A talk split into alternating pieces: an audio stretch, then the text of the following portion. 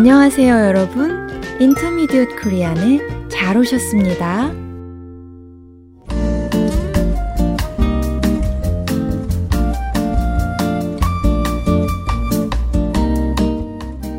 여러분 안녕하세요. 사뿐사뿐 민쌤입니다. 안녕하세요. 퐁당퐁당 유쌤입니다. 유 선생님은 주말에 보통 뭐 하세요? 주로 가족들하고 한국 영화를 봐요. 아, 그러세요? 온 가족이 함께 영화 보는 거 정말 좋지요. 가족들과 본 한국 영화 중에 혹시 추천할 만한 작품이 있을까요? 음, 기억을 더듬어 보자면 박하사탕하고 공동경비구역 JSA도 있고요. 밀양이나 옥자같이 볼만한 작품들이 제법 많은 것 같아요. 안 그래도 올해 아카데미 시상식에서 영화 기생충이 상을 휩쓸었잖아요. 네, 맞아요. 저희 집 아이는 친구들이랑 시상식을 보면서 함께 기뻐하고 축하하더라고요. 완전 축제 분위기였지요. 민 선생님도 시상식 보셨어요? 저는 생중계를 보지는 못하고 나중에 봤는데 한국인으로서 정말 자랑스럽더라고요. 네, 오래전부터 한국 영화가 크게 주목받고 있었지요. 이번에 봉준호 감독의 영화가 아카데미상을 수상하면서 세계인들이 한국 영화에 더 관심을 기울이는 것 같아요. 네, 맞아요. 한국어 수업을 듣는 학생들 중에도 한국 영화나 드라마를 좋아하는 학생들이 꽤 많아요. 수업 시간에 그런 이야기를 나누는 모습을 보니까 신기하기도 하고 뿌듯하기도 하더라고요.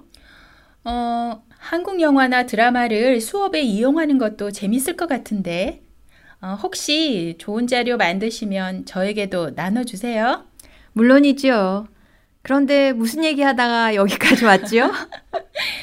추천할 만한 한국 영화 얘기해달라고 하셔서. 아, 그랬구나.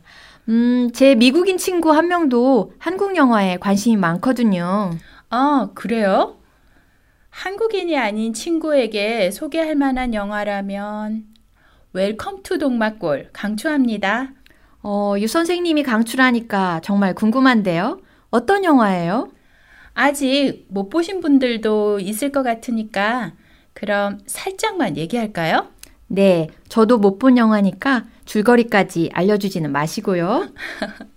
네, 음, 이 영화는 우선 한국 전쟁을 소재로 한 영화예요. 그렇군요. 마침 올해 2020년이 한국 전쟁 70년이 되는 해지요. 네. 1950년 6월 25일 전쟁이 시작되어서 3년이나 계속되었어요. 한국 역사에서 가장 아픈 기억 중 하나라고 할 수 있겠지요.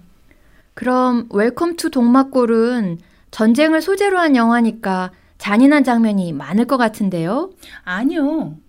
우리가 생각하는 전쟁 영화하고는 다르게 아주 아름다운 영화예요. 아, 그래요?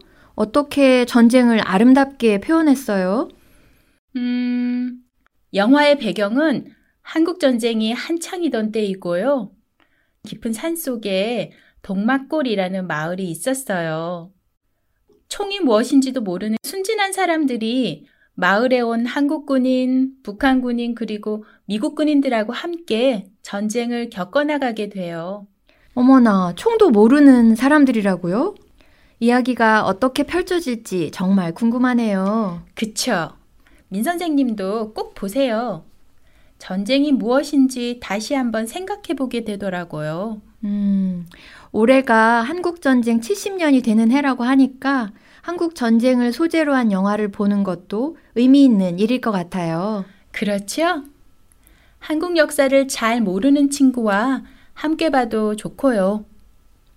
청취자 여러분, 오늘은 한국 역사도 알 수 있는 영화 한 편 소개해 드렸어요. 어떠셨어요?